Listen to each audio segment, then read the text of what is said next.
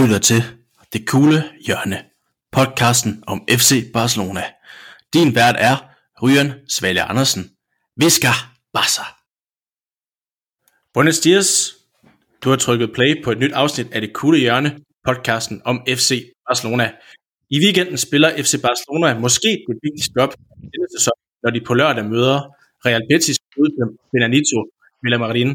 Med en sejr kan Barcelona endelig endegyldigt sikre sig dette, sæson, dette års sæsonmål, som altså er en Champions League-plads, mens et nederlag vil lukke blandt andet Betis ind i kampen om de her Champions League-pladser. Der er med andre ord øh, alt på spil for begge mandskaber, og for ligesom at klæde, os, klæde mig på og klæde jer på og varme op til det her intense opgør øh, mod to, jeg vil sige, øh, stærke kandidater til Champions League-pladserne, så har jeg fået øh, fornemt besøg af en dansk øh, Real Betis-fan. Det er dig, øh, Pau. Velkommen til. Mange tak. Fornøjelse at være her. ja, og, og Pau, du, øh, nu, skal vi, nu skal vi snakke lidt om, du er den ene, en af de eneste danske Betis-fans i, i Danmark måske senere, men øh, først og fremmest, så, øh, og, og, og, det, og det, hvad hedder det, det kan man sige, folk der på Twitter måske kender derfor, at du, at du poster meget omkring øh, dit forhold til, til Betis på, på Twitter, øh, plus du, du i nyerne også har deltaget i, i den her øh, vennepodcast til den her podcast, nemlig Lyden af La Liga med, med Paolo og Jonas, øh, hvor du også har, har deltaget og gjort lidt klogere på blandt andet Betis op til op til pokalfinaler eller så videre. Men, men kan du ikke lige præsentere dig selv øh, for lytterne? Jo, øh, jamen jeg hedder som sagt Pau Wernhøj, øh, 29 år, og jeg bor i Malaga. Det har jeg gjort i syv år, lidt over syv år. Og så, ja, så faldt jeg jo egentlig bare min kærlighed til Real Betis, da jeg flyttede herned. Skulle ud og se en masse fodbold, og var nysgerrig på det. Har altid godt kunne lide fodbold. Og så så jeg min første kamp med Betis, og så var det jo egentlig bare ja, kærlighed ved første blik. Og jeg arbejder hernede i et dansk telemarketingfirma, og ved siden af studerer jeg online til øh, serviceøkonom. Ja. Så det var lidt om mig. ja, og så uh, lidt om dig, men også, um, jeg kunne godt tænke mig at blive lidt klogere på det her forhold til, til Real Betis. Du siger, du, du bosætter dig i Malaga. Der ligger også en, en klub i Malaga. Uh, hvordan kan det være, det lige blev, blev Betis så? Jeg skulle til at spørge, vil du have den korte version eller, eller den lange? det, det, Fordi jeg det har altid, lidt selv. jeg har altid haft kærlighed til spansk fodbold, siden jeg var helt lille øh, generelt fodbold, men jeg har aldrig rigtig haft noget hold at holde med. Øh, heller ikke i Danmark. Selvfølgelig jeg er fra Nordjylland, så jeg holder med AB, men det er ikke, jeg har ikke nogen følelser for klubben på den måde. Øhm, og så da jeg blev færdig med handelsskolen, så tænker jeg, at jeg vil til Spanien, øh, fordi jeg altid har været forelsket i Spanien. Og så som sagt, ja, så bosatte jeg mig i Malaga, og har også været inde og se Malaga spille, og været inde og se Cordoba, Almeria. Jeg har set mange forskellige kampe ned, men da jeg så min allerførste Betis-kamp og tog op, jamen igen, det var kærlighed ved første blik. Øh, sta- selve kampen, du mod Celta Vigo, kan jeg huske, en 1-1 kamp. En elendig kamp. Øh, Rafael van der Fart spiller blandt andet. og jeg mener også, Daniel Vass var med fra Celta Vigo, mener jeg. Øh, men ja, altså selve kampen var elendig, men, men stadion, øh, menneskerne, hymnen, farverne, ja. Altså jeg, det var bare kærlighed. Øh, det var ikke noget, jeg oplevede oplevet før med fodbold. Øh, det, det ramte mig godt nok. Og siden da, der har jeg, ja, siden den kamp har jeg stort set ikke misset en kamp på Benito Villamarin.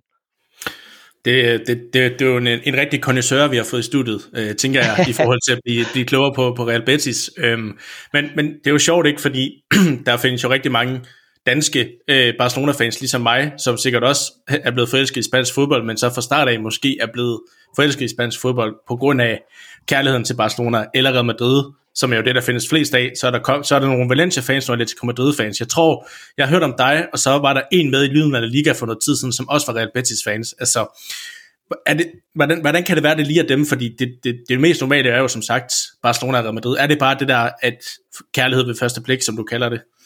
Ja, altså jeg tror faktisk, at hvis alle fodboldfans, hvis de så Real Betis som det første, deres første kamp, så tror jeg alle vi ville forelske i klubben. Men det er jo klart, at der er Real Madrid og Barcelona er så stor globalt.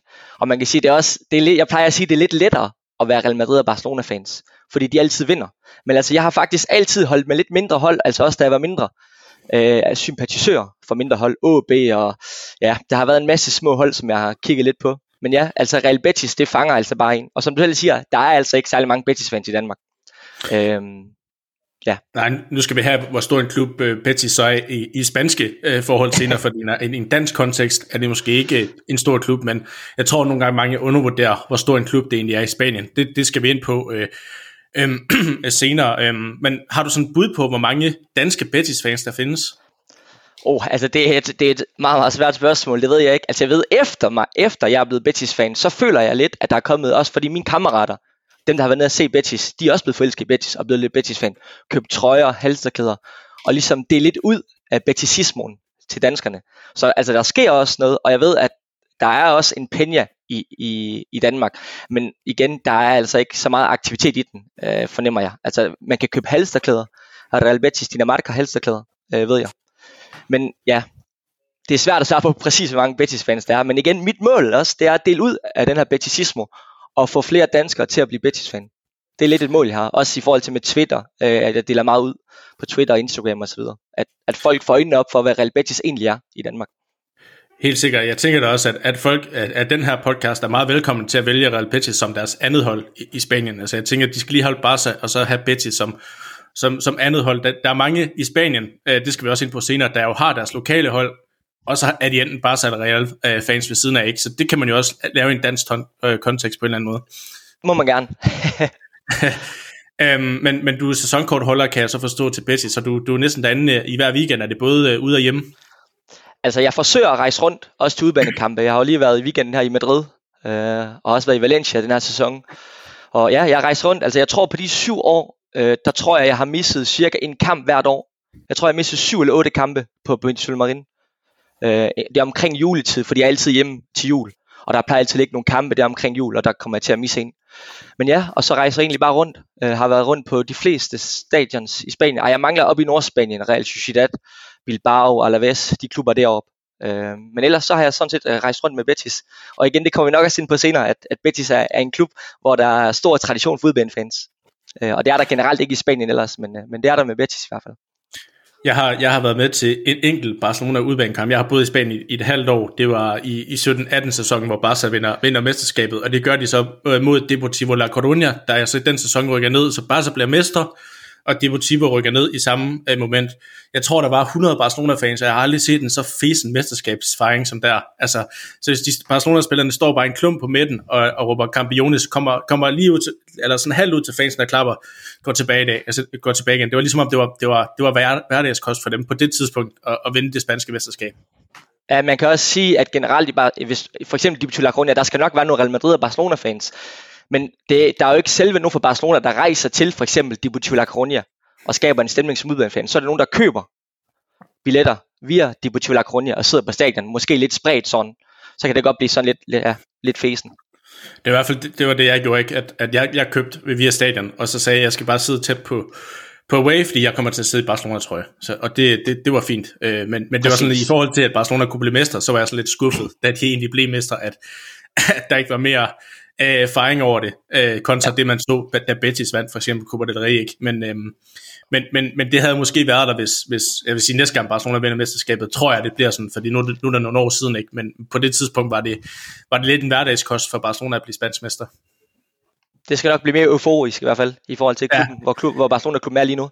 ja, en sidste ting, jeg lige vil høre om, i, i forhold til, inden vi skal blive lidt klog på Betis, så det er jo ikke nogen hemmelighed, at Real Betis ligger i, i byen Sevilla, hvor det også er en anden klub. Øh, så måske tænker jeg, i en dansk kontekst, tror jeg måske folk kender mere til Sevilla, end de gør til, til Real Betis. Også kvæg, at blandt andet øh, Christian Poulsen, Michael Kundeli, Simon Kjær, nu Thomas Delaney også spiller i Sevilla. Tror du, det kunne gøre noget for den danske opmærksomhed på Real Betis, hvis man nu får en, en dansk spiller dernede?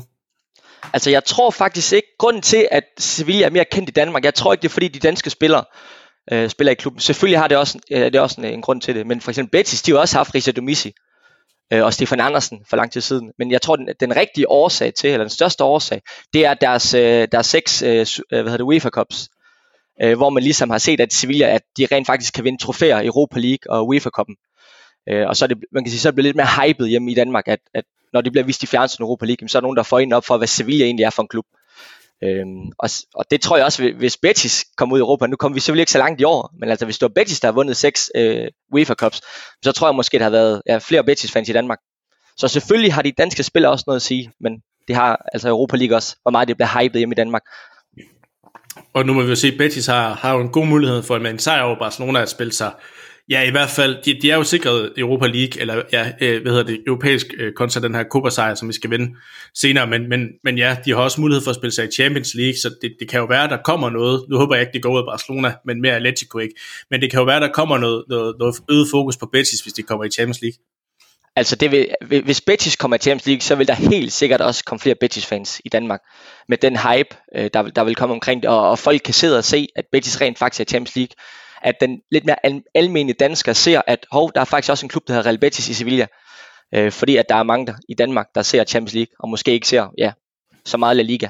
Men øh, jeg vil også rose, at den dækning, der er kommet øh, fra TV2 i forhold til La Liga, at, at det, det er genialt, fordi så kommer der også meget mere opmærksomhed på spansk fodbold, og de er også lidt, hvis jeg lidt mere ukendte øh, og mindre spanske klubber.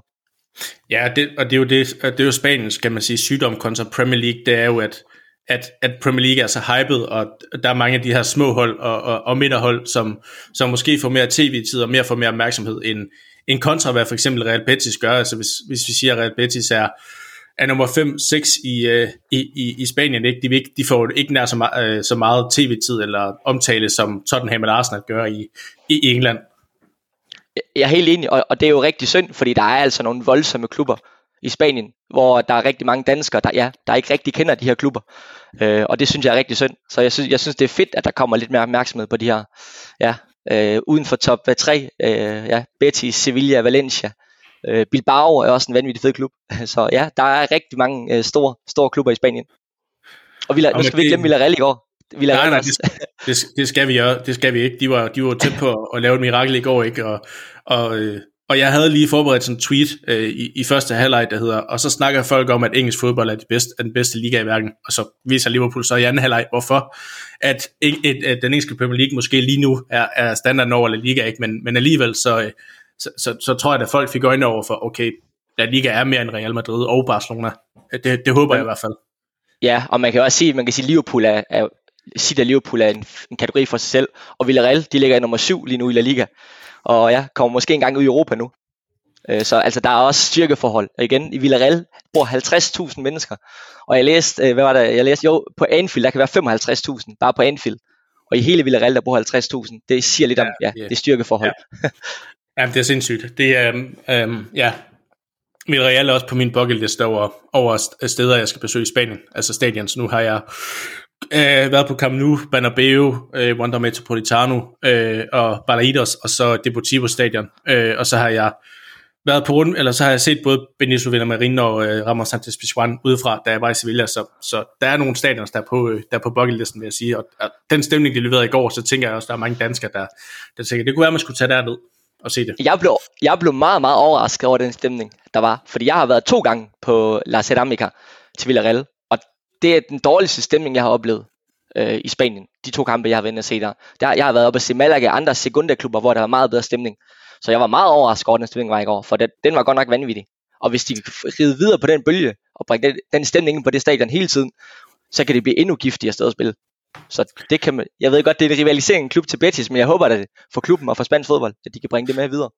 Ja, helt sikkert. Nu, øh, nu, øh, nu er vi ved at køre den over til en, til en fokus på Villarreal i stedet for. Lad os, øh, lad os tage en fokus på det, du er her for. Det er, at, at udover selvfølgelig at være op til opgøret sammen med mig, jamen, så er du her også for at gøre mig, og forhåbentlig også øh, lytterne klogere på Betis, øh, så man kan få den her, det her opmærksomhed, som du efterlyser. Så jeg har bedt dig at tegne et, et lille klubportræt af, af Real Betis. Det håber jeg, du er, du er klar på.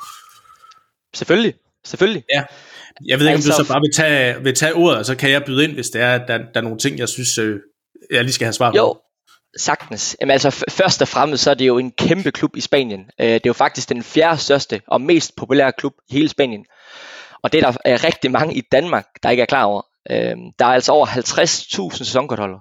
Det vil sige, det er 50.000 øh, mennesker, der har en fast plads på Provincial Marine.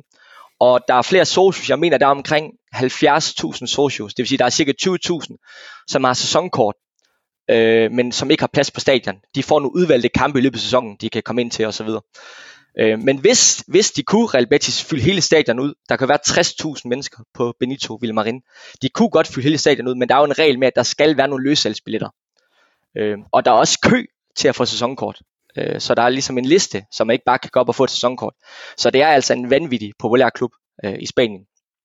Øh, og det er også den klub, der har fjerde flest penjas i Spanien. Det er de her små øh, ja, fanklubber, kan man godt sige. Betis er en klub, der, der er meget populær i hele Spanien, hvor vi, hvis vi nu tager Sevilla, så er den øh, meget stor i selve Sevilla by, hvor Real Betis det er en stor klub i hele Spanien. Der er Peñas i hele Spanien. Og det hænder mig også hen til, at det er i forhold til med de her udefans, at Betis er nok det hold i hele Spanien, der er mest kendt for at tage udbanefans med. Der er ikke den her tradition og kultur for i Spanien at have rigtig mange udfans øh, med. Men det er Betis altså en klub, øh, der er kendt for. Øhm, og ja, altså helt generelt så er der altså en ubetinget kærlighed, øh, hvilken række, uanset hvilken række øh, Betis ligger i. Øh, Betis er jo den eneste klub, der har vundet både Primera øh, La Liga, Segunda Division og også Tercera Division. Det vil sige, at Betis har faktisk været nede i 3. division og har vundet den. Det er den eneste klub i hele Spanien, der har vundet alle tre rækker. Øh, og det, det siger også lidt om, den her, om klubben. Øh, klubben har et slogan, der hedder Viva el Betis, øh, man que pierda. Det betyder længe leve Betis, selvom vi taber. Så uanset om klubben taber, ryger ned i Tercera eller Segunda, jamen så fansene, de er der. Øh, min første sæson, jeg så med Real Betis, der var de oprykker øh, fra Segunda Division. Og i den, det år, de var i Segunda Division, jeg mener, det var i 2014-2015 sæson, øh, så vidt jeg husker, der havde de altså 40.000 sæsonkortholder i Segunda Division. Hold da. Det er der altså ikke øh, mange klubber, øh, der kan prale af at have. Ej, så det siger lidt om... Øh, Barcelonas fans, de sælger deres spillere til en, til en uh, Europacup uh, kvartfinale til, til 30.000 Frankfurt fans i stedet for, fordi de ikke magter ja. det. Så det, det, det sætter du lidt i, i kontrast, kan man sige. Frankfurt, jeg vil faktisk godt rose Frankfurt-fansene, fordi de var også på Benjamin vi blev slået ud af Frankfurt jo, og der var 3.000 Frankfurt-fans. Og 3.000 Frankfurt-fans, de, de kunne næsten overdøve hele Benjamin så det er altså også givet kredit til Frankfurt-fansene, for de er altså også vilde vil jeg sige. ja, nu er det bare det der med, at, at, at, at du ved, at, at Barcelona-fans sælger deres spillere der til Frankfurt-fans i stedet ja. i, i Europa League, fordi Barcelona-fans måske ser klubben som værende bedre end Europa League, og det snakker jo ja. helt i kontrast til, til det, det, du betegner Betis som lige nu. Altså, Præcis. Øh, en, hvis vi skal sætte dansk kontekst på det, så øh, Brøndby-fans der jo også siger, at, at loyaliteten er der 100%, øh, uanset hvad, hvilken division man ligger i. Jeg ved ikke, om, om det er alle, der køber den, men altså, det kan man jo sætte, sætte det lidt kontra på. Det lyder som om Betis er er sådan lidt Brøndby i Spanien på en eller anden måde. Ja, altså jeg, jeg, når, jeg plejer at sige, når jeg snakker med danskere, så plejer jeg at sige, at det er en blanding mellem AGF og Brøndby, vil jeg sige. I forhold til det her med loyaliteten, så er Brøndby jo en kæmpe klub, øh, ligesom Betis i, i forhold til i standarderne. Men Brøndby har aldrig været i første division, så det ved jeg ikke, men AGF jo, de er jo sådan et lidt elevator, og har været lidt ligesom Betis. Så jeg plejer at sige, at det er sådan en blanding mellem AGF øh, og Brøndby, hvis vi tager i, i dansk kontekst, vil jeg sige. Ja, det er måske meget rammende faktisk, ja. Øh, jamen, jeg ved ikke, nu, ja, du, du kan være, jeg kommer til at afbryde dig, men du har, du har jo lidt øh, været inde på, hvad for en størrelse, at du siger, det er den, det er den fjerde største klub. Altså, det er målt ud fra, fra medlemmer, eller hvad tænker du? Eller er det sådan...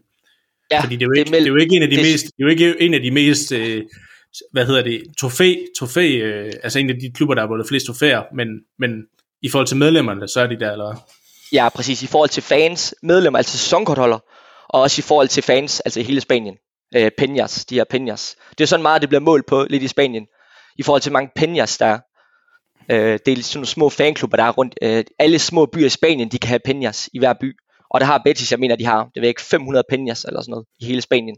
Hvor jeg tror, Valencia, de har, det ved ikke, måske 300 øh, i hele okay. Spanien.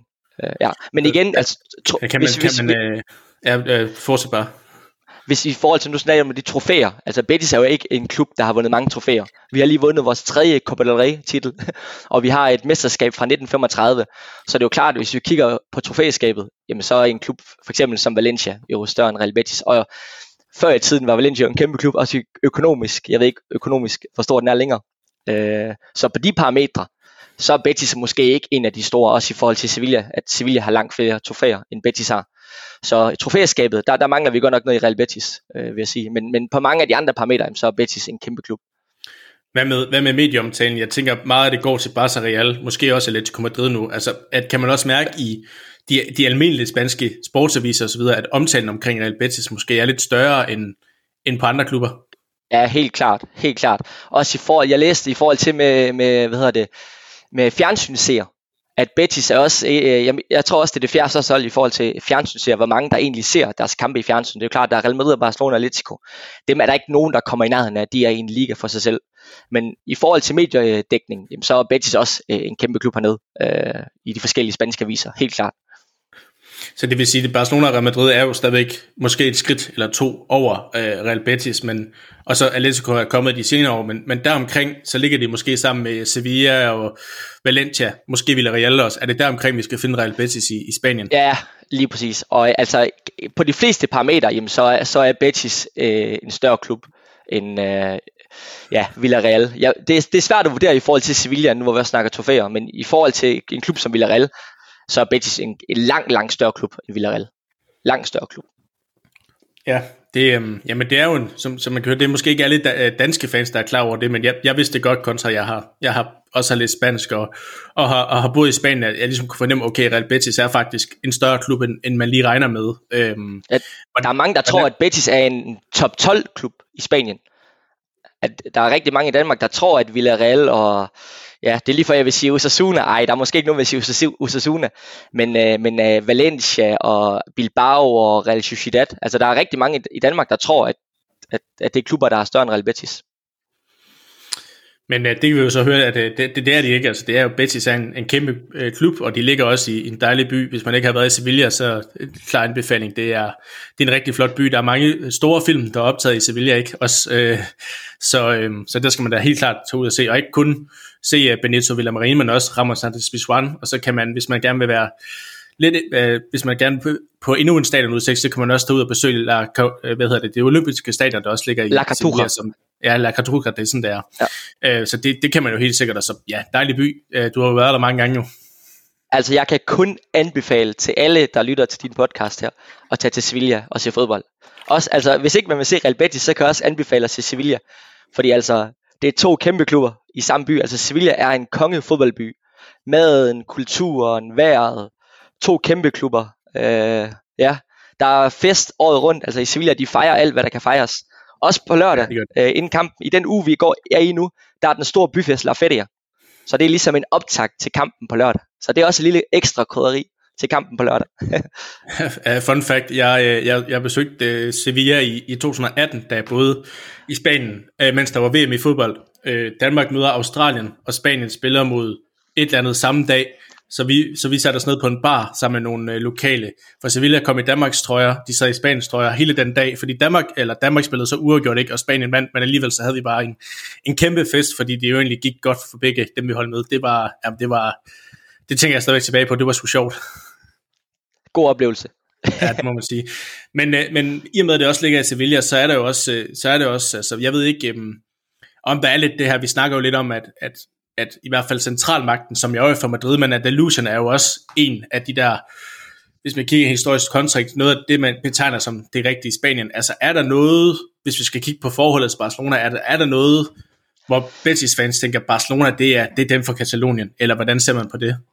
Ja, altså der er jo sådan her, når Betis de møder Barcelona, så er der jo en, øh, en tradition for, at der er rigtig mange, der tager spanske flag med øh, på stadion. Så man kan godt risikere at se rigtig mange spanske flag på stadion øh, på Benito Marine på lørdag. Det har i hvert fald været de andre kampe, de kampe jeg har set med Barcelona. Øh, og så synger de også den her Viva i Spanien, kan de også sige. synger de på Benito Marine. Så jo, men igen, det er, ikke, det er ikke noget, at man sådan mærker til, men jo, der er der noget historie og noget politik. Altså man, kan, man plejer at sige, at man, ikke, man skal ikke blande fodbold og politik, men ja, det kan man næsten ikke undgå i Spanien. Nej, det kan man ikke, men der er ikke, det er ikke sådan, der, der er had til Barcelona på den måde, altså ligesom der Ej. måske er mellem Barcelona og Real Madrid. Ej, og det, altså havde alle Betis fans, deres had, det går kun til Sevilla. Det er det, altså, det, er det eneste direkte had, der er. Men der, der er så også et, et stort had for rigtig mange. Og som jeg var lidt inde på i, i tidligere, så mange fans af små klubber i Spanien, nu har vi lige slået fast, at Betis bestemt ikke er en lille klub i, i Spanien. De har det jo med, at de holder med deres lokale hold, og så holder de også med end med Barca eller Madrid. Sådan kunne jeg næsten regne ud, at sådan fungerer det ikke i Betis. Der er der kun Betis. Det har du fuldstændig ret i. Altså generelt i Sevilla, så er der, ja, jeg vil sige slet ikke nogen Real Madrid og Barcelona fans. Så skal det være nogen næsten, der er tilflyttet øh, fra Katalonien og så til Sevilla. Øh, nej, altså i Sevilla, der er der kun Real Betis og Sevilla. Øh, ja, det, det er de to hold, det er de to store hold i byen, og det er dem, man holder med. Okay. Hvis man så skal vælge mellem Barcelona og Real Madrid, kan man det overhovedet? Altså lad os nu sige, at, at de lå side om side. Vil man så vælge Real Madrid øh, kontra den historiske, eller eller er det bare sådan lidt, jamen det er jo ikke os, så det er lidt lige meget? Ja, det er sådan lidt lige meget. Altså, det, der er ikke rigtig, jeg tror ikke rigtig, der er nogen, der tager stilling i Sevilla. Der tror jeg ikke, der er rigtig nogen, der tager stilling til, hvem de holder med, om de holder med Real Madrid og Barcelona. Altså, når kampprogrammet kommer, udkommer, så er det første, man kigger på, det er Sevilla. Og så kigger man selvfølgelig også på, hvornår de to store kommer forbi, Real Madrid og Barcelona. Men altså, jeg har ikke, altså, jeg, jeg tror ikke, at dem i Sevilla, øh, generelt, både hvis man snakker Betis og Sevilla, at, at de har noget had øh, t- som sådan til Real Madrid og Barcelona. Øh, ja, der, der er hadet simpelthen bare til en rivaliserende klub i byen. Ja, okay. Du har også du har været lidt inde på omkring uh, fans, jeg kunne godt tænke mig at spørge lidt mere ind til det, altså fordi jeg kunne høre på dig, at du, du nok uden tvivl vil, vil sige, at de måske er Spaniens uh, bedste fans. Altså hvad er det, der gør uh, Betis fans så, så unikke, når de jo uh, bakker så meget op på udebane, som jo, som du selv siger, er, er noget utraditionelt i Spanien? Ja, og, og det har de været kendt for i mange år. Øh, jeg tror, historien stammer fra, at de var i Tercera Division for mange år siden, 3. division. Og der spillede de en kamp ikke langt, ikke ret langt fra Sevilla. Og der var der simpelthen en vandring med, jeg mener faktisk, de kørte i hestevogn. Der var simpelthen en La Marea Verde Blanca, hed det, det et, øh, grønt og hvidt øh, hav, der simpelthen bare vandrede afsted øh, ud mod stadion. Og siden den dag, jamen, så har Betis været kendt for at have udbanefans øh, med til Spanien. Som sagt, jeg var i Valencia for ja, halvanden måned tid siden, op og se mod Levante. Der var altså 1500, 1500 Betis fans. Og der er altså langt fra, fra Sevilla til Valencia, skulle jeg hilse at sige. Ja, det er der. Men, men hvad, hvad med fansene generelt? Altså, de, jeg tror, de, de er også meget kendt for, det, det er Sevilla-fans også generelt at lave, at lave god stemning, fordi altså, man kan sige, Barcelona og Madrid laver jo også god stemning. Problemet med de to klubber er jo, de er jo meget turistede, så, så, så for at man ligesom skal opleve den der gode stemning, der kan være på både Bernabeu og på øh, Camp Nou, så skal det enten være i El Clasico, eller til en stor Champions League-kamp, hvor der er mange af de lokale, der, der kommer. Ellers så kan man godt risikere, at der måske bliver lidt turistet. Altså sådan tænker jeg ikke, det er ved Real Betis. Der er det ægte passion og ægte kærlighed, og, og mange af de lokale, der kommer på stadion. Ja, og det er det også ved Sevilla. Altså det er både Betis og Sevilla. Altså, men selvfølgelig, der vil altid være turister, der kommer på stadion. Men altså 90% af stadion, det er sæsonkortholdere, rigtig fans. Øh, man ser ikke de her turister, som man ser i Real Madrid og Barcelona. Øh, og i forhold til det med den her passion, der er i, i både Betis og Sevilla, jamen igen, det er det andalusiske temperament. Altså uanset næsten, hvad de går ind i, jamen, så har de et temperament, og de har passion, og de vil gøre alt for at vinde. Det vil de, så det er jo, ja, det er jo, et, du, ja, du vil jo uden tvivl korten som øh, de bedste fans i Spanien går ud fra. Ja, Real Betis har de absolut bedste fans i Spanien. 100%. det er, jeg glæder mig til at opleve det en gang. Det tænker jeg, jeg skal prøve. Øh, også i Sevilla. Måske i Sevilla Derby. Det, det er voldsomt. Altså i Sevilla Betis Derby, der bliver Sevillano, ja. så, så bliver det ikke vildere i Spanien. Så Real Madrid og Barcelona er en større kamp, men rent passionsmæssigt, så, så, ja, så bliver det ikke vildere i Spanien med, med Sevilla Betis. Og så spiller de jo på det her, øh, hvad hedder det, øh, Benito Villamarin. Kan du, kan du beskrive lidt, hvad det er for et stadion? Ja, altså jeg tror også, det er det, er også det fjerde største i Spanien, tror jeg. Jeg ved ikke lige i forhold til La Cartuja, i, jeg tror, at Benito Villamarin er også det fjerde største øh, stadion i Spanien. Plads til 60.000 tilskuere. Øh, mytisk stadion. Øh, ikke overdækket, der er kun en tribune overdækket. så når det regner, så bliver man våd. Øh, men igen, ja, lidt ligesom, det er et, øh, lidt ligesom øh, Camp Nou, der har det der halve ja, overdækket noget, ikke? Ja. ja, lige præcis. Det er jo det tradition i Spanien. Der er ikke særlig mange span- eller stadions øh, i Spanien, der overdækker. Og hvis det er, jamen, så er det fordi, de er blevet øh, moderniseret, ja, renoveret. Øh, men ja, det er et mytisk stadion, og, og når de spiller hymnen, øh, når, når spillerne kommer på banen, ud. 50.000 mennesker, øh, der synger Real Betis hymne. Det, ja, det giver gåsehud. Det er et mytisk stadion, og jeg kan anbefale alle at, at tage på Benito Villamarin. Det, det er øh, opfordringen herfra, hermed givet videre øh, herfra. Um, hvis, hvis, hvis vi nu kigger på Barcelona for eksempel, så Barcelona er jo blevet identificeret med sådan noget Meske un klub øh, slogan, og det der med, at man er Kataloniens stolthed, og man har Katalonien med sig i, i ryggen, altså, og, og de er også defineret ud af den her kroisisme, ikke, at, at man skal spille på en bestemt måde. Har man også det i Betis, at de er udformet af, at de skal spille på en bestemt måde, og de ligesom har noget, noget DNA eller noget i forhold til, til Barcelona for eksempel? Nej, altså ikke i forhold til spilstil i hvert fald, for jeg har da godt nok bare på de syv år, jeg har set Real Betis, øh, der har jeg da godt nok set meget forskellig fodbold, øh, vil jeg helst sige. Øh, og forskellige slags træner. Altså det har både været Gustavo Poyet, der var meget øh, ja, voldsom træner, og det var meget Chubang-fodbold, og så til Kike Setien, som jo faktisk havde Barcelona-DNA. øh, det kommer vi også sikkert ind på senere, øh, i forhold til den kamp. på, på kamp nu. Øh, så nej, altså i forhold til spillestil, altså det kommer helt an på træner, øh, hvilken træner det er. Øh, men igen, i forhold til, nu siger du en klub, så i, i, som jeg også var inde på, den her øh, Viva el Betis, øh, Manque Pierda, øh, længe leve Betis, selvom vi taber, at det ligesom er et slogan, øh, klubben bruger, og som også er rundt på stadion, og det er ligesom en, ja, det, det, det vil jeg faktisk sige, det er klubbens DNA. Øh. Ja, så det er ikke sådan noget, ligesom, ligesom Barcelona i hvert fald manifesterer sig ved at have øh, ved at være Kataloniens klub, så er det ikke sådan, at Betis går ind og siger, vi er Sevillas klub, eller vi er Andalusiens øh, klub. Nej, nej, slet ikke, slet ikke. Altså hvis, hvis vi faktisk skal sige, hvis Sevillas klub, jamen, så vil man faktisk næsten sige, at det er Sevilla, hvor Real Betis, det er lidt mere forstederne i Sevilla, og også byerne udenomkring Sevilla, hvor Betis fans holder med. Det er måske før, det kan man ikke sige, men før i tiden, der var Real Betis arbejderklubben, og hvor man, hvor man kan sige, at Sevilla var lidt mere de rige, men sådan er det ikke mere. Nu er det på kryds og tværs, alle sociale klasser. Så lidt øh, ligesom, nej, men, øh, lidt ligesom Real, Real Madrid og Atletico Madrid på en eller anden måde. Ja, lige præcis. Det kan du sagtens sammenligne. Ja. Okay, jeg, jeg, jeg, jeg er egentlig blevet klogere på, på Real Betis. Jeg ved ikke, om du har noget mere, du vil fortælle omkring klubben. Jeg tænker, at du kan, du kan tale i timevis omkring Real Betis. Ja, det kan jeg. Jeg har også mange sjove anekdoter øh, igennem tiden. men øh, ja, jeg ved, ikke, jeg ved ikke, hvad vi skal videre til. Det er dig, der, der styrer showet her. Ja, ja men øh, jeg tænkte, vi skulle, vi skulle lige blive lidt klogere på selve kampen, men øh, så kan vi, du kan altid lige føre en anekdote eller to af. Altså, jeg tænker, jeg tænker jo, at du, at, at jeg er i hvert fald blevet klogere på, hvad, hvad, hvad størrelse af Klub Betis er. Det er egentlig det, jeg helst øh, vil med det her, men, men du er velkommen til at følge en anekdote af, hvis du vil. Ja, altså jeg har mit allerførste derby Sevillano mellem Betis og Sevilla. Øh, der havde jeg købt et dansk flag, øh, det rødt og hvidt flag, og i korset, der har jeg skrevet Real Betis øh, med sort tus. Og så i opvarmning til kampen, øh, der hiver det her flag op og viser mine kammerater se, jeg har øh, øh, taget et dansk flag med, rødt og hvidt flag. Og så fik jeg bare at vide, at jeg skulle pakke det ned i tasken med det samme. For der var ikke noget rødt og hvidt her. Øh, fordi Sevilla selvfølgelig er rød og hvid. Og der havde jeg jo ikke tænkt over, at der egentlig var så stor rivalisering og passion. Jeg vidste selvfølgelig godt, at der var rivalisering, men jeg havde ikke regnet med, at, at, ja, at det var så voldsomt. så ja, der, der fik jeg, der fik jeg så, så hvis du råber eller møder op, det har jeg så prøvet i Sevilla med, at møde op i en, øh, en, en dansk landsholdstrøje, så er det ikke sikkert, at det altid lige bliver, bliver øh, nikket anerkendt, eller hvad?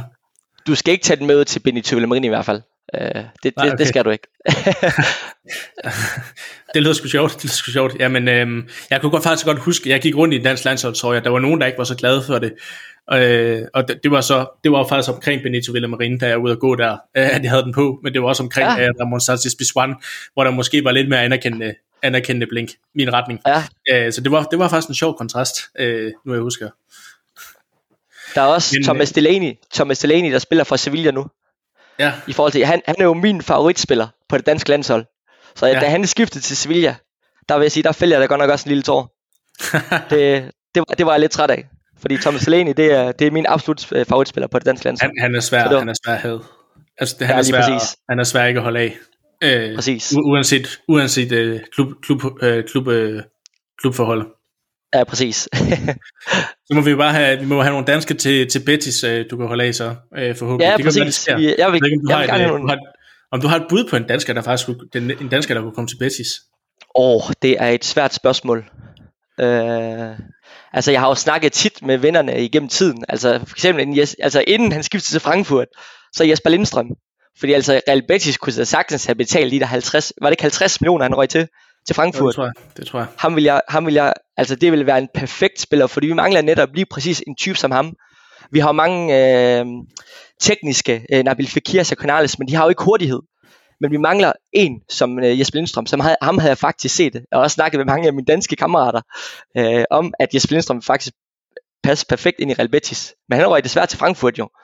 Øh, men lige på stående fod, det ved jeg ikke, altså jeg, nu købte de jo Risa Domici i Superligaen, så nu, jeg ved ikke lige i forhold til, hvilke Superliga-spillere, der kan gå ind og spille i Real Betis. Rasmus Falk har jo altid været en spiller også, igennem ja. tiden, der kunne tage til Spanien og spille.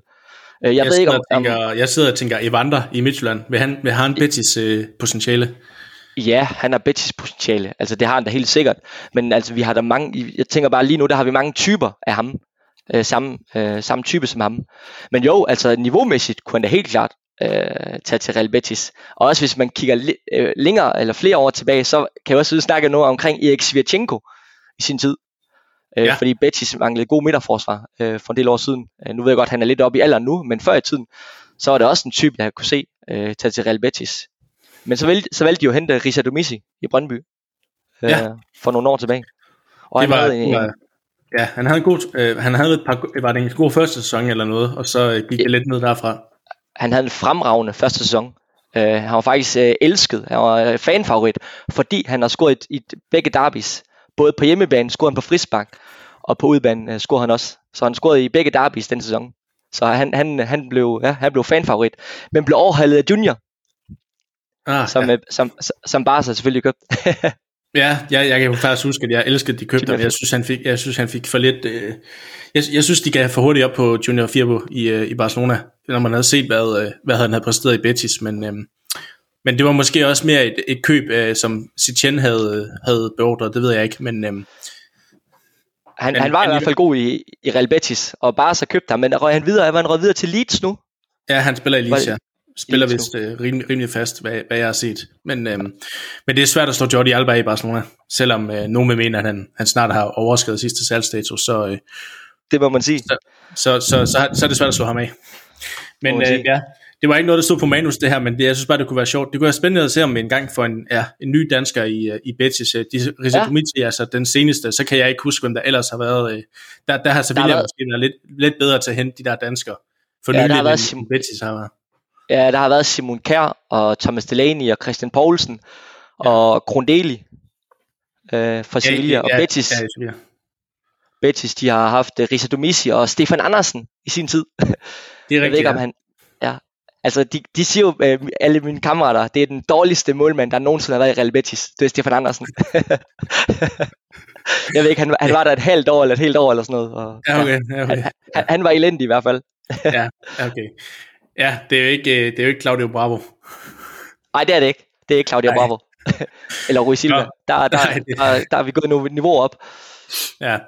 Jeg synes, vi skal, jeg synes, vi skal tilbage og, og have lidt øh, fokus på, på selve kampen. Så, så kan det være, at vi kommer lidt til at blive klogere på Betis. Jeg synes, jeg synes du, du har i hvert fald gjort, gjort mig utrolig klog på Betis. Nu, øh, nu, nu tænker jeg, at vi lige skal have, have fokus på, på kampen, fordi som, som jeg sagde i, øh, i introen, så er det måske et af sæsonens øh, vigtigste opgør for begge, begge mandskaber. Det er jo ikke tit, man kalder, i hvert fald i Barca-kontekst, et, et opgør mod Betis for en af sæsonens vigtigste opgør, men det er det jo, øh, øh Pau. Er det også det for, for Betis? Fordi selvom man, selvom man har sikret det her Copa del Rey så, øh, så er det jo, så, så er Betis jo stadig med i kampen om, om Champions League-pladserne, og Barca jo, øh, som så også missede øh, Europa League-trofæet, det gjorde Betis også, og endda øh, Betis med muligheden for at spille på hjemmebane i, i Sevilla. Altså, det er vel et, en kamp med stor betydning for begge mandskaber.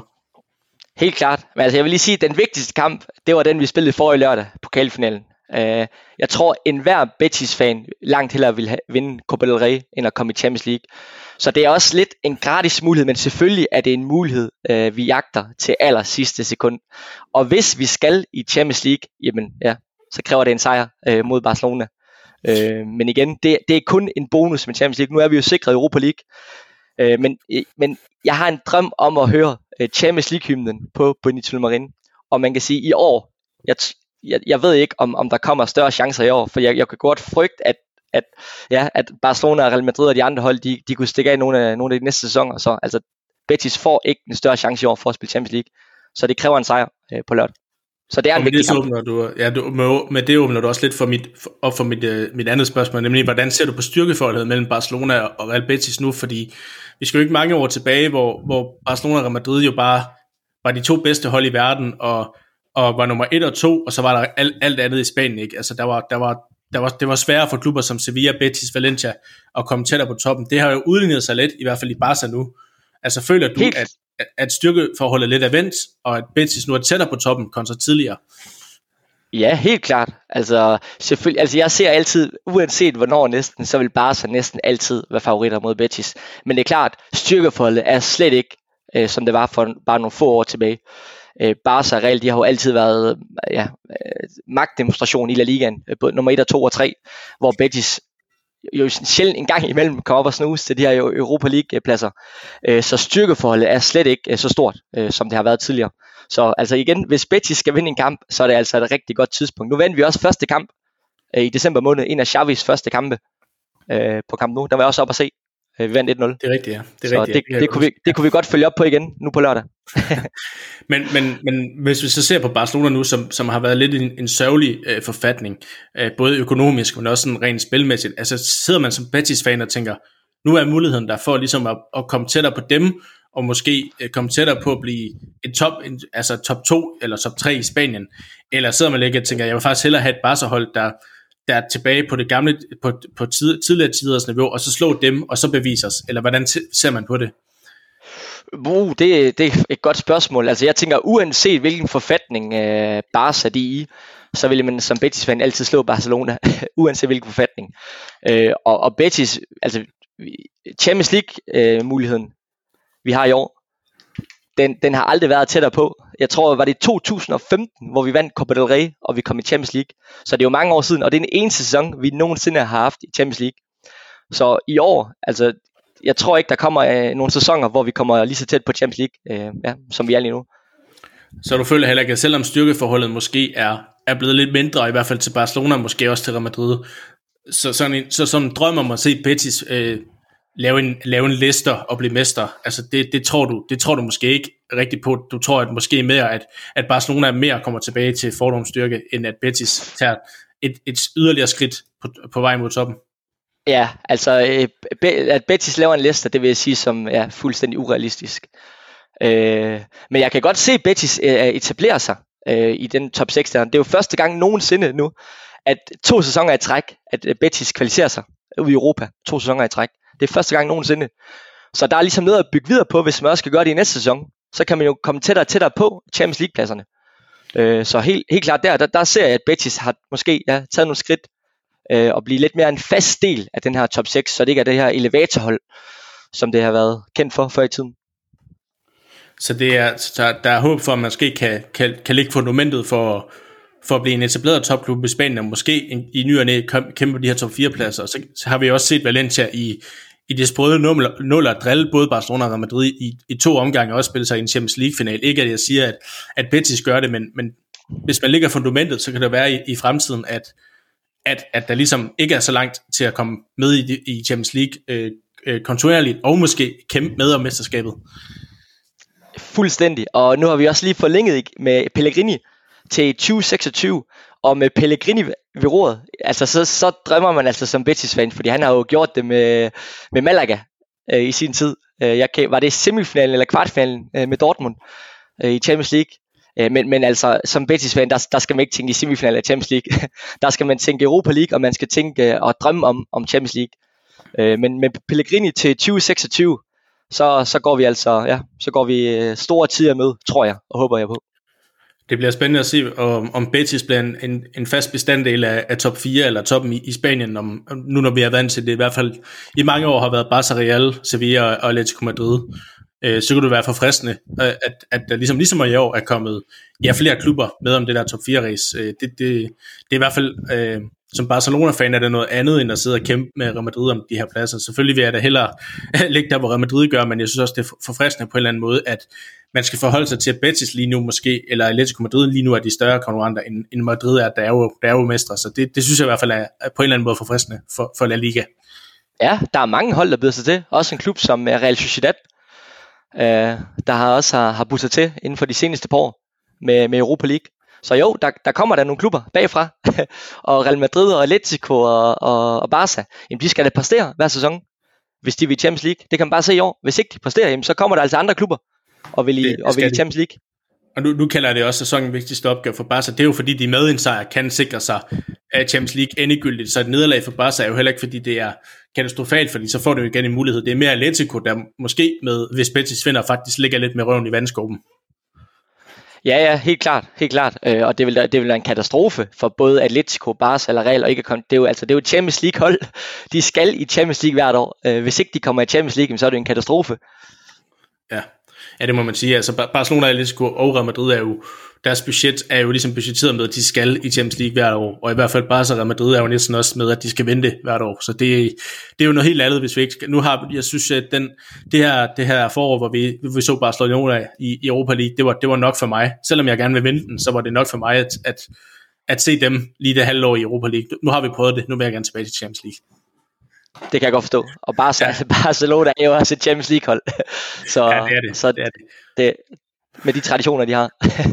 ja, hvis vi skal kigge lidt ind på, på holdenes form, der kommer ind til opgør, så, som, som, som du var inde på, Betty, Betty spillede for, ja, sidst, øh, ikke sidste lørdag, men forrige lørdag, der, deres vigtigste opgør i sæsonen, da de mødte Valencia i, i Copa del Rey, som Barcelona jo altid plejer at vinde. Det, de så ikke gjort. det gjorde de så ikke i år. Øh, så dermed er Betis jo allerede sikret i Europa League, øh, men de har jo som sagt muligheden for, for at, at kvalificere sig til, til Champions League. Øh, hvilken form kommer Betis med ind til opgøret? De vandt jo det her opgør mod Valencia på straffespark. Hvordan har det set ud i, i ligaen? Altså, er Betis i flyvende form, eller er det sådan lidt mere svingende? Ja, det, det er en anden snak end Covalry. Fordi at øh, de tre seneste La Liga-kampe, der har Betis ikke øh, scoret et mål endnu. Så det er et meget, meget haltende øh, Betis-hold, der kommer ind til den her kamp. Øh, jeg var oppe at se mod Getafe, 0-0 kamp. Øh, første halvleg, vanvittigt stærk første halvleg, men anden halvleg, det var som om, at tømmermændene de ramte øh, fra Copa finalen øh, Så det er faktisk et meget, meget haltende Betis-hold, øh, der kommer ind, øh, ligamæssigt i hvert fald. Øh, så det bliver lidt spændende at se, øh, hvad der kommer til at ske der. Altså det er et, der kan ikke gå en fjerde kamp uden at score øh, for Betis. Det, ja, det ved jeg ikke, hvornår det sidste er sket, men ja, det håber jeg ikke kommer til at ske igen. Så det er, det er, det er et haltende, vil jeg sige, Betis hold, der kommer ind til, til kampen på lørdag. Og det kan man jo også lidt sige, det er med Barcelona. Barcelona havde, øh, jeg vil kalde det en april måned til, til glemmebogen, men, men, men, men men jo i et Clasico der i, i starten af måneden, tror jeg det er, og så, øh, og, og, og så var der begyndt at være lidt snak om, om Barcelona kunne nå at spille en rolle i, i mesterskabs, øh, mesterskabskampen. Den rolle når de jo så fuldstændig og, og definitivt udspille sig af, fordi de taber tre hjemmekampe i træk for første gang i deres historie, og de rører ud af, af af Europa League til Frankfurt. Så april måned er, er jo en, en måned til klemmefoden for Barcelona, men de fik jo så den her sejr i, i weekend mod Mallorca, så maj er jo allerede startet lidt bedre, kan man sige. Så, så Barcelona vil jeg også sige, kommer lidt halvende ind til opgøret, men, men så alt at, at har de en sejr i bagagen. Det, det må jo give lidt på, på selvtiden. Ja, det, ja, det håber jeg ikke. men uh, Betis, de har også, altså de to sidste kampe mod Getafe 0-0, og så taber hjemmebane mod Elche 1-0 det er altså to kampe, hvor der skal ligge 6 point, og tænk, kig på tabellen, hvis Betis har haft 6 point lige nu, så er det set fuldstændig anderledes ud. Så man kan sige, det, det, ja, vi, vi har måske tabt lidt selv, øh, men igen, vi, vi må vinde på lørdag så. Hvis vi vinder på lørdag, og er det ikke Real Atletico i weekend, mener jeg? Jo, jo det er det. Jo, og der ja, kan vi jo håbe på, at... Øh, ja, Ja, jeg sidder med stillingen her. Nu tager vi Real Madrid ud af ligningen. De er uh, fortjente uh, spanske mestre. Jeg hørte også, du var på plads på, på Bernabeu. Det må også have været en oplevelse. Ja, jeg var på stadionrundtur. så fem kampe på, på tre dage, og var på plads på Bernabeu. Ja, det var, ja, det var også en oplevelse at se Real Madrid blive mester. ja. Tillykke til dem. Ja, tillykke til dem. Uh, hvis vi kigger på, på det, så Barcelona ligger altså med 66 uh, øh, point, og som sagt, en sejr kan endegyldigt sikre, at, at Betis og Sociedad ikke kan nå Barcelona. Og så ligger Sevilla med 64, uh, øh, Atletico med, med 61, og så kommer Real Betis med 58, og Sociedad med 56. Så det er jo, det er jo, det er jo, ja, det er jo seks hold, der kæmper om, uh, om uh, tre pladser. Det er jo, eller undskyld, fem hold, der kæmper om tre pladser, det er jo, det er jo spændende. Øh, Barcelona kan jo så tage lidt af spænding, ikke? Men, men alligevel selv, selv med et nederlag til, til Barcelona, så, så Betis jo stadigvæk ind i det, hvis, hvis Atletico taber til, øh, til Real Madrid. Altså hvis vi siger, at Betis vinder mod Barcelona på lørdag, så er det hele jo fuldstændig åbent øh, ja. øh, i forhold til de her Champions League pladser. Det vil jo være nogle vanvittige sidste runder, vi får øh, i de sidste runder i La Liga. Øh, ja, det, det, det er mange år siden, jeg husker, at øh, La Liga har været så tæt, i hvert fald i toppen. Nu, nu, nu tager vi Real Madrid ud af ligning, men jeg husker, at det har været så tæt, som det egentlig er nu.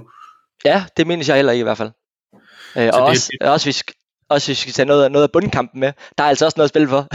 så altså, ja, det, der, det, det, det kan godt være, at mesterskabet er afgjort, men alle de andre pladser, jamen altså, de er op for grab, vil jeg sige. det er også derfor, jeg kalder det sæsonens vigtigste opgør. Jeg ved godt, at, at, at den har, den spillede Betis måske tidligere, og, det, og, og Barca, altså derfor, jeg siger, for Barca er det måske det, fordi at det er ikke nu, Betis er bestemt ikke nogen nem modstander. Det synes jeg, du har, øh, du har forklaret, hvorfor i, for, i form af deres fans, og hvis vi også kan kigge lidt på tidligere opgør, så, så kan jo, som du sagde, Barcelona tabte jo tidligere den her sæson, da man mødte Betis øh, med Xavi.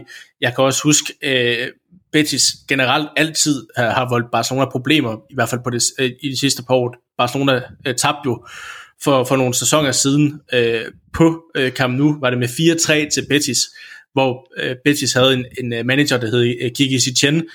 Og hvis man skulle kigge på, hvilken af de to klubber, der var defineret ud over en køjf spillestil, så må man jo i den kamp tænke, at det var Real Betis, fordi Betis spillede Barcelona ud af banen med Barcelona-spil.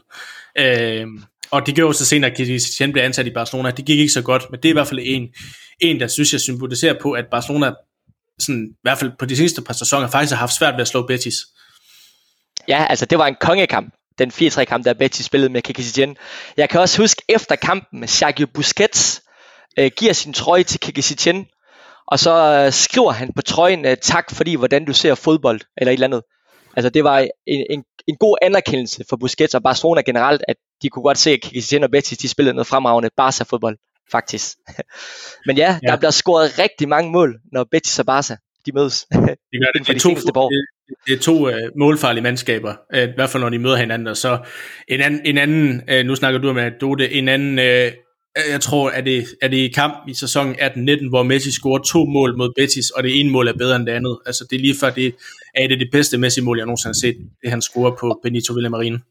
Og stadion I, råber Messi, Messi. Ja, og jeg, jeg, jeg, jeg, tror, det er i, jeg tror, det er i, i marts 19, så vidt jeg husker. Øh, bare så vinder 4-1. Jeg tror, det er den kamp. Ja, jeg kan øh, huske hvor, det. Altså, hvor han, han scorer hat og det ene mål er flottere end det andet. Fuldstændig, jeg kan huske det. Og det, det, altså jeg er jo glad for, at jeg har set Messi spille øh, så mange kampe, og den kamp der, den, den vil jeg glemme ham for. Det var, no, det var altså nogle vilde mål, han lavede der. og der fik han også fortjent hyldest, hyldest ja, af Marin. Man skal også hylde de store momenter i fodbold. Og det, det, det, der blev han godt nok hyldet, og det var også velfortjent. Det, det skal man. Øh, hvad, øh, hvad hedder det? det, det som, som sagt, det er jo, og det, de to øh, momenter, synes jeg også symboliserer, at et, der bliver scoret to, eller der bliver scoret mange mål, og, og Betis øh, nogle gange også volder bare sig på nogle af problemerne, men også at det, vi kan godt forvente os en kamp, hvor der måske er, er at, at der bliver gået til stålet, og der kommer en masse mål, og, og at Betis som sagt, det kan nemmere slå. Ja, det kan godt gå hen og blive en Chubank-kamp. Øh, der, jeg kan huske kampen i, i december, dem, det var sådan lidt låst. Der var ikke så mange chancer, så vidt jeg husker, øh, på kampen nu. Men alle, altså alle de andre kampe, de sidste 5-6 kampe, jamen 5-2, 3-2 kan jeg se, 5-2, det har været sådan nogle Chubank-kampe. Og, og det, hvis det kan blive sådan på lørdag, det, det, ville være, det ville være vildt. Sådan en lørdag aften på Benito Marin med, med heksekedel og, og en vild kamp. Det, ja. Ja, det kan godt gå hen og blive varmt. nu snakkede vi om, om Messi. Det, Messi er jo uden tvivl måske han, den, den største spiller i Barcelonas historie nok også, vil jeg jo mene, den største spiller nogensinde. Nogen vil jo mene Cristiano, det, det er fint nok. Jeg ved ikke, hvordan du Messi. har det med det, Pau. Ja, Messi. Jeg er klart Messi. Jeg er klart Godt. Messi, mand. Godt, godt at høre. og det er kun Æh, fordi, jeg er med i den podcast, der vil jeg sige. nej, ja, det er godt at høre, det er godt at høre. Det, det, det vil jeg også, jeg har også hørt andre, der, der, der holder med Real Madrid, der har sagt, at efter Cristiano smuttede, ah, vi kan godt sige, at Messi er den bedste. Men det, det må de jo om. Men, øh, ja. men øh, hvad hedder det, hvis, hvis vi skal kigge på, øh, det var bare lige et spørgsmål i forhold til Betis som klub. Hvem er Betis Messi? Er det, er det Joaquin, eller hvad? Er, det, er han den største spiller i historien? Uh, ja, han er i hvert fald, ja, det er han måske. Uh, der er også længere tilbage i siden, har der været en, der hedder Luis Del Sol, som også har spillet i Real Madrid. Uh, hvad hedder det? Betis uh, træningsanlæg er opkaldt efter ham, Luis Del Sol. Også en kæmpe legende. Men ja, altså i nyere tid, der er det Joaquin. Han er, han er alt, hvad Betis uh, står for. Uh, han, han, er, han er jo fra, han, altså, han er Betico, Betis dreng var så lige i Malaga og Valencia, men kom hjem igen øh, og anfører. Han var med i, i, i Copa del Rey-kampen, eller finalen i 2005, øh, hvor Betis vinder øh, Copa imod Osasuna. Og så får han lov til at løfte pokalen i sidste lørdag. Så ja, altså han er indbegrebet af Real Betis. Men jeg vil ikke sige, at han er øh, Betis Messi, fordi altså Messi er jo ja, en god fodboldspiller. Joaquin har jo ikke været på den måde på toppen. Øh, jamen, og han har fået nogle spanske landskampe, mener jeg faktisk. Øh, tilbage i tiden også. Men jo, altså han, han er den, i nyere tid, så er han den største Betis-legende. Det er, det er Joaquin. Uh, han, er, han er, han er alt, hvad... Ja, han er ikke også den eneste i, i Betis historie, der har vundet to trofæer med klubben. Jo, det tror jeg. Ja. Jo, det må, det må han næsten være, for det er ikke mange trofæer, der er Betis har, så det, det må han jo næsten være. nej, nej det, var, det, var, det var heller ikke fordi, det, at, at det, det er sjældent, der kommer så gode spillere ud af Betis, altså hvis, og hvis de endelig er så gode, så bliver de jo solgt til Barca eller Real, eller en, eller en anden klub. Øh, man kan sige, at, ja, altså. at Nabil, øh, Nabil Fakir, tror jeg også, mange var overrasket over endte i, i Betis. Jeg ved ikke helt, hvad, hvad det var, men var det ikke noget med hans, hans skadeshistorik eller noget, der gjorde han endte i Betis, fordi der var ikke, var det en år før han endte i Betis, der var han jo tæt på Liverpool, ikke? Ja, lige præcis. Uh, ja, der var mange, der, der sætter spørgsmål til det, hvorfor Fekir han endte i, i Betis. Men ja, som du sagde, han, det var noget med hans knæ og Liverpool. Der var et øh, uh, lægecheck, der missede. Og så ved jeg ikke, jeg ved ikke, uh, det var egentlig ikke særlig mange penge, Betis uh, købte ham for. Uh, var det i Lyon? Øh, tror jeg. Ja, det var Lyon, Kan ja. huske det? Lyon, ja, det var Lyon, ja. Øh, ja, og der var mange, der satte spørgsmålstegn ved, men altså, jeg kan godt forstå en spiller som Nabil Fekir, gerne til Real Betis, kommer ned til en fed by, en fed klub, øh, bliver stjernespiller, øh, og man kan bare se, hvor han er nu. Altså, han er jo, han er jo voldsomt afgørende øh, for Betis, og en meget vigtig spiller. Øh, det, snakker ja. også, øh, ja, det snakker også lidt i konteksten til, at både ham, men også, jeg mener også Van der Fart, sagde jo også, at han ville også prøve, prøve sig i, øh, i Betis, fordi han havde hørt så meget godt om uh, Kvæs. Han havde jo spansk, var det en, en spansk bedstefar eller et eller andet, der havde fortalt meget om Betis, ikke? Og, og, og Hector Bellerin, som jo som jo egentlig er, er Barcelona, altså fra La Masia, men som har også en bedstefar, der har fortalt, eller en far, der har fortalt meget om Betis. Altså det, det fortæller ja, jo også lidt om, lidt om det her med, at der er et eller andet specielt over Real Betis i Spanien. Lige præcis. Og Juan Miranda, som også var i Barcelona, øh, venstre ja. på Betis nu, han er jo også øh, ren Betico, øh, hvor Bar- Barcelona er god til at hente spillere i Betis øh, ungdomsrækker. Øh, Gavi, han er jo også øh, Betis. Ja, det er rigtigt. så, det er rigtigt. Så, så Barca, de har været gode til at hente mange af de der øh, unge Betis-spillere. Men jo, altså som du også siger, Bellerins far er jo også øh, Betis-fan. Kæmpe Betis-fan. Øh, og Bellerins første fodboldtrøje var en øh, Betis-trøje. Så altså Be- Betis, igen, det er igen, Betis er en stor klub. ja, men hvis du bare kigger på navnet, altså nu kan jeg huske, nu, nu, nu har jeg en lille kærlighed for et dansk hold øh, fra Heden af, som også har haft Van der Fart, og det, det, var, det var måske ikke hans fodboldmæssige kvaliteter, der, der, der talte for det, men det var bare det der have Van der Fart i klubben, var jo stort, og det tænker jeg også, selvom det ikke var succes i Midtjylland eller i Betis, så er det også stort, at en, et, trods alt en spiller som Van der Fart har været i Betis. Ja, altså da jeg så min første Betis-kamp øh, på Bynholm der var Van der Fart med, og, og det var da sådan, det, var, det, det kan man sige, det var stjernen øh, på, lidt på Real Betis hold, vil jeg sige. Det var det, det var det navn, der ligesom sprang lidt ud. Øh, men fodbold, det, det kunne han godt nok ikke spille. Øh, der, var han, ja, der var han begyndt at blive, blive tung. Man kunne godt se, når han havde bolden, han kunne spille det samme i Midtland. Da når han havde bolden, ja. var han jo god, men, men han, kunne næsten, han kunne næsten ikke løbe jo. Øh, og det startede nej, allerede i Real Betis.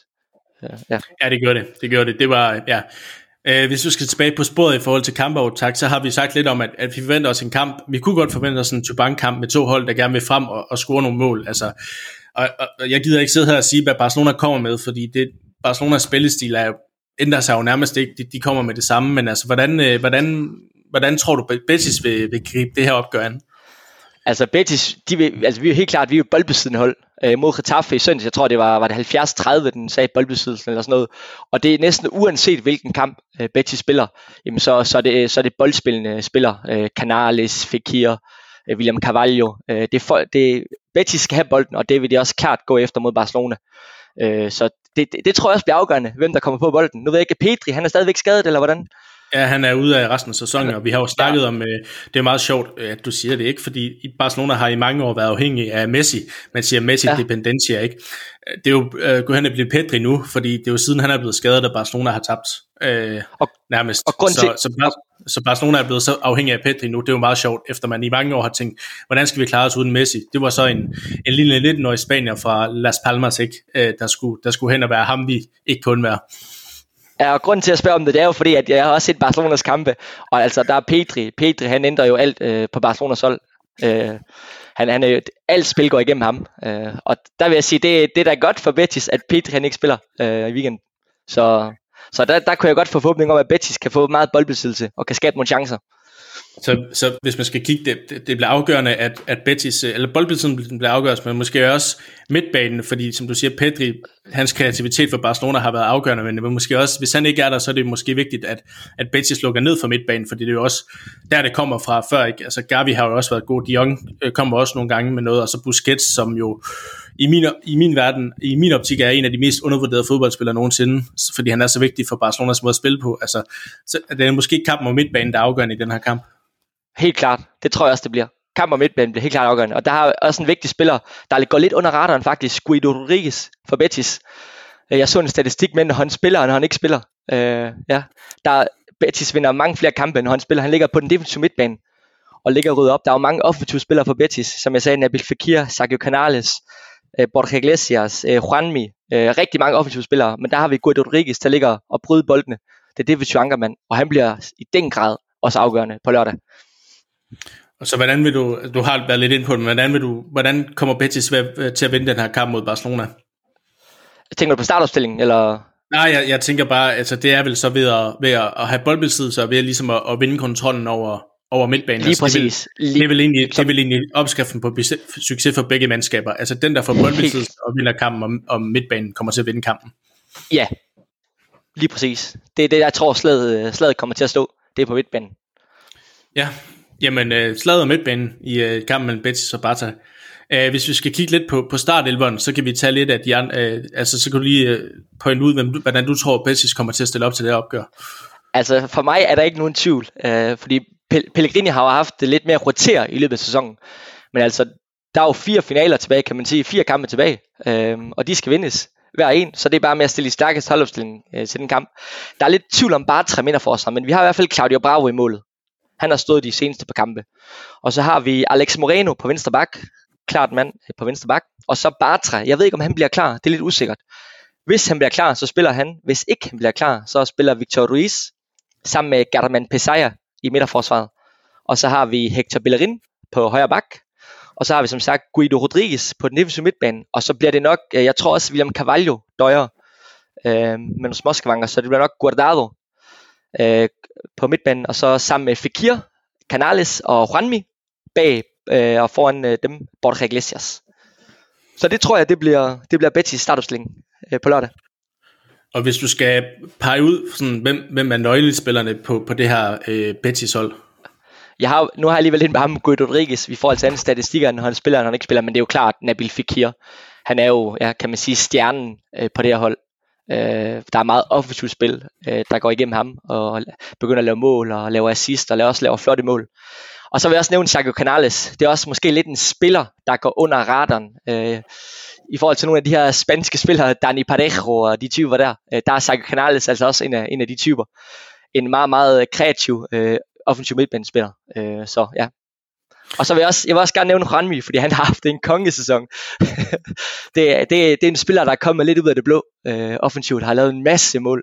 Altså gået lidt ned i niveau nu, men han har, han har godt nok haft en, en vanvittig sæson, øh, vil jeg sige hvis du skal pege på en spiller, man sådan skal holde øje med, og det er jo nemt at sige Nabil Fakir, men du er sådan en, en spiller, som måske går lidt under radaren, eller sådan en, man skal holde øje med og tænke, okay, han er virkelig, han er måske rigtig god ham her, eller en, der har en speciel betydning blandt fansen, eller noget for Betis, altså hvem vil du så pege på?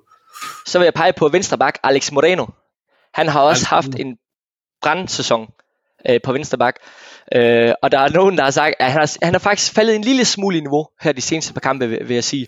Men han har haft en konges utrolig lille hurtig venstre bak og har også lavet rigtig mange assist, og har også lavet en del mål faktisk.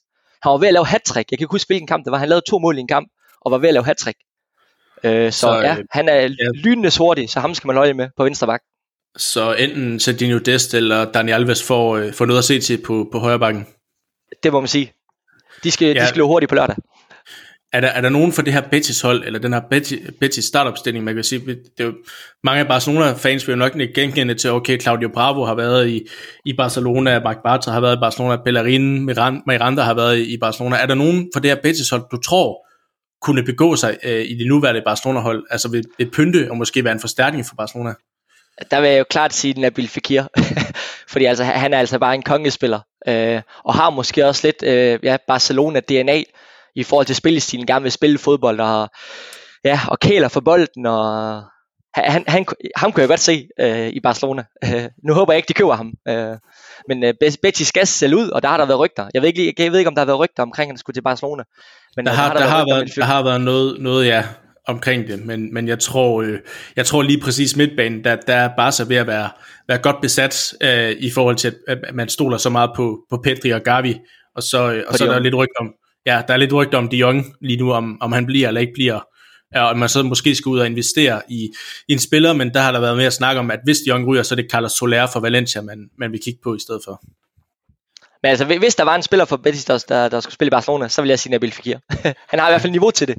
Og men kunne jeg så også spørge dig, hvis du var en spiller for Barcelona, nu, nu tænker jeg ikke, at, at Betis har økonomien til at købe øh, alle spillere for Barcelona, men hvis du sådan skulle pege på, på en, du tænker, det er måske også et realistisk scenarie, altså der, et, et navn, der popper op i mit hoved, nu, nu kender jeg ikke, ikke så meget til, hvordan Betis er, men jeg ved ikke, sådan en spiller som Martin Brathwaite for eksempel, altså ja. det er sådan en, som der Betis været, skulle gå efter.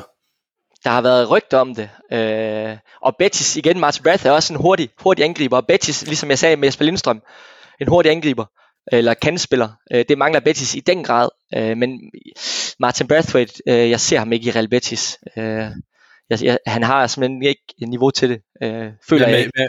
Hvad, med en spiller som uh, Ricky Puig, som lige nu virker til at være, være langt ude i, i Barcelona? Han, han er jo en spiller, som, som der er blevet skrevet på blandt fans og blandt trænere, at ham her, han har altså noget, noget Xavi Iniesta over sig, så er der bare kommet Gavi og, og, og Pedri indenom. Altså er det en spiller, der måske kunne, kunne begå sig i Betis? Det vil jeg faktisk sige. Altså, der er jo lidt mere, man kan sige, der er jo Barcelona, den her Betis, den her, de, her, de spiller jo lidt på samme måde faktisk, er begyndt inden for de seneste par år. Øh, og der er klart, at Rikke Pyg, han, han er en god spiller, teknisk spiller, øh, men det kræver også, at der, der bliver så lidt ud. Øh, jeg, jeg så, der var rygter med Isco, skulle ja. til, til Real Betis. Og det er jo også lidt af de samme spiltyper, kan man sige. Så jo, Rikke Pyg kunne jeg da helt godt se spille i Real Betis. Han har i hvert fald han har det fodboldmæssige til at kunne, til at kunne begå, begå sig i Real Betis.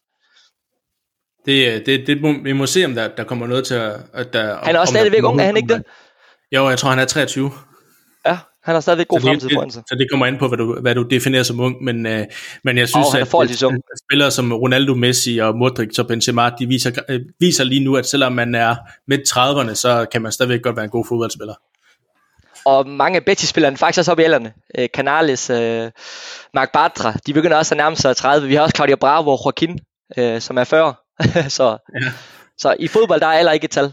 Nej, det er det ikke. Uh, hvis vi skal kigge lidt på, på Barcelonas startopstilling, jamen, så uh, det ser ud som om Piqué gik skadet ud mod Mallorca, så der er tvivl om ham. Nico Gonzalez er også uh, skadet. Brathwaite er ude med, med covid. Han havde så nok ikke fået en, uh, en, en startplads alligevel. Og så kan jeg se, at uh, så de New Dest også er kommet på skadeslisten. Så det er jo, man kan sige, Barcelona kommer nok til at stille op med uh, til stikken på mål, og så Dani Alves på højre bak, og så bliver det jo Araujo og Garcia nede i midterforsvaret, Jordi Alba på, på venstre bak, og så øh, Busquets og, og Gavi og, og Frankie de Jong i, øh, på midtbanen, og så tror jeg, at de holder fast ved øh, Memphis Depay på den her venstre kant, og så Aubameyang, øhm, hvad hedder det, på, øhm, som er central angriber, og så var det jo, så, så Dembélé kommer ikke ind mod, eller hvad hedder det, er, er stadigvæk tvivl om, han bliver klar, så det spørgsmål, det er Adama, eller om de så tager Ferran Torres, øh, en af de tre, men øh, er, er, det, er det et Barcelona-hold, der skræmmer dig? I offensiven gør i hvert fald, vil jeg sige, når du lige nævner de navn der.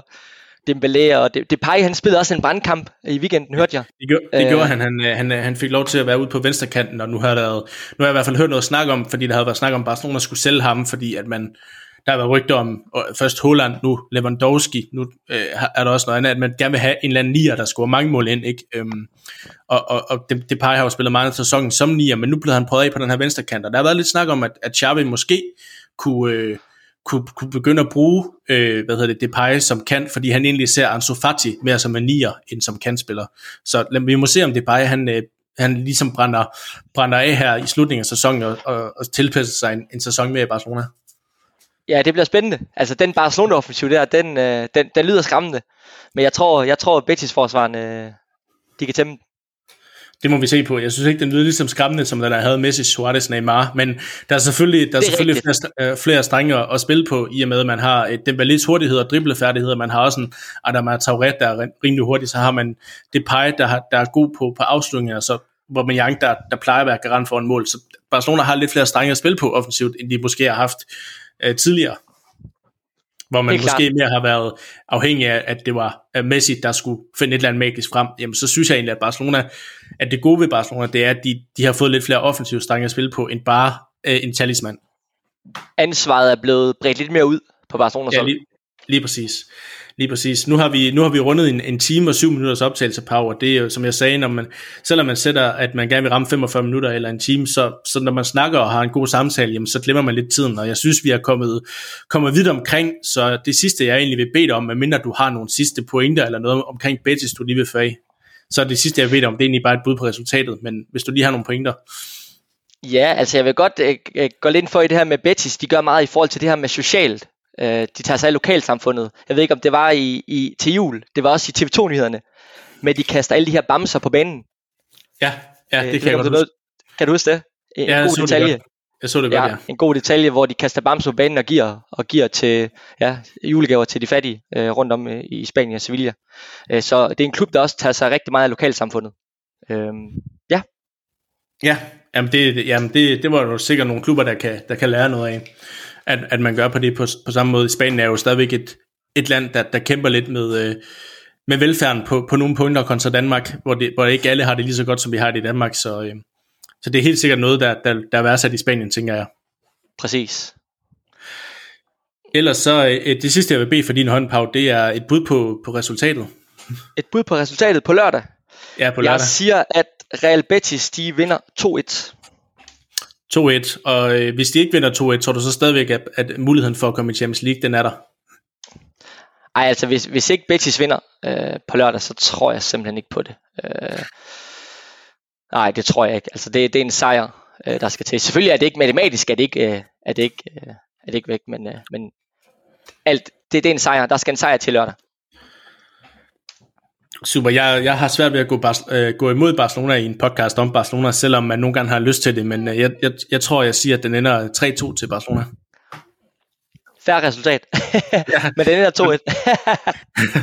men så må vi se, hvem der får ret. Det kan være, at vi begge to skal smide en skilling på det, og så, øhm, og så invitere hinanden på en øl engang, hvis jeg, hvis jeg kommer til Malaga eller noget. Og så, øh, det kunne være hyggeligt. Ja, det kunne det. det, kunne det. Øh, jeg, jeg er sikker på, at, øh, at jeg får helt lyst til at tage, tage med dig ind og se en Betis kamp eller noget. Det håber jeg også, at, at andre øh, lytter har fået lov til, eller har fået lyst til i løbet af den her af podcast, eller få lov til at, eller få lyst, lyst til at tage på kamp nu med dig og se en Barca Betis kamp. Det kunne også være, være fedt at lave en reportage øh, derfra. Det, jeg håber, du øh, er, er klar på at, at, slå det sådanne sammen en anden gang i hvert fald. Det er jeg så klar på. Det har været en fornøjelse. Og folk skal bare det. skrive til videre, hvis de skal ned og se noget Real Betis, så kan jeg sagtens hjælpe med billetter og også til Barcelona og ja, generelt spansk fodbold. Hermed en anbefaling givet videre, det, det, det vil jeg faktisk ikke engang klar over, det kan sagtens være, jeg benytter mig af det tilbud, det håber jeg også andre gør. Tusind tak for din øh, deltagelse, Power, for at gøre mig og lytterne klogere på Real Betis, det var en fornøjelse. Selv tak, øh, mange tak fordi I var med, ja igen, øh, det har også været en fornøjelse at snakke om Real Betis. Det har det i hvert fald, og tusind tak, fordi at I lytter med derude, og hvis I kan lide, hvad I hører, så er I velkommen til at give os fem stjerner på, øh, på iTunes, eller komme med noget kritik eller ros til, hvad der kan blive bedre, og indtil vi øh, lyttes ved næste gang, så vi skal bare så.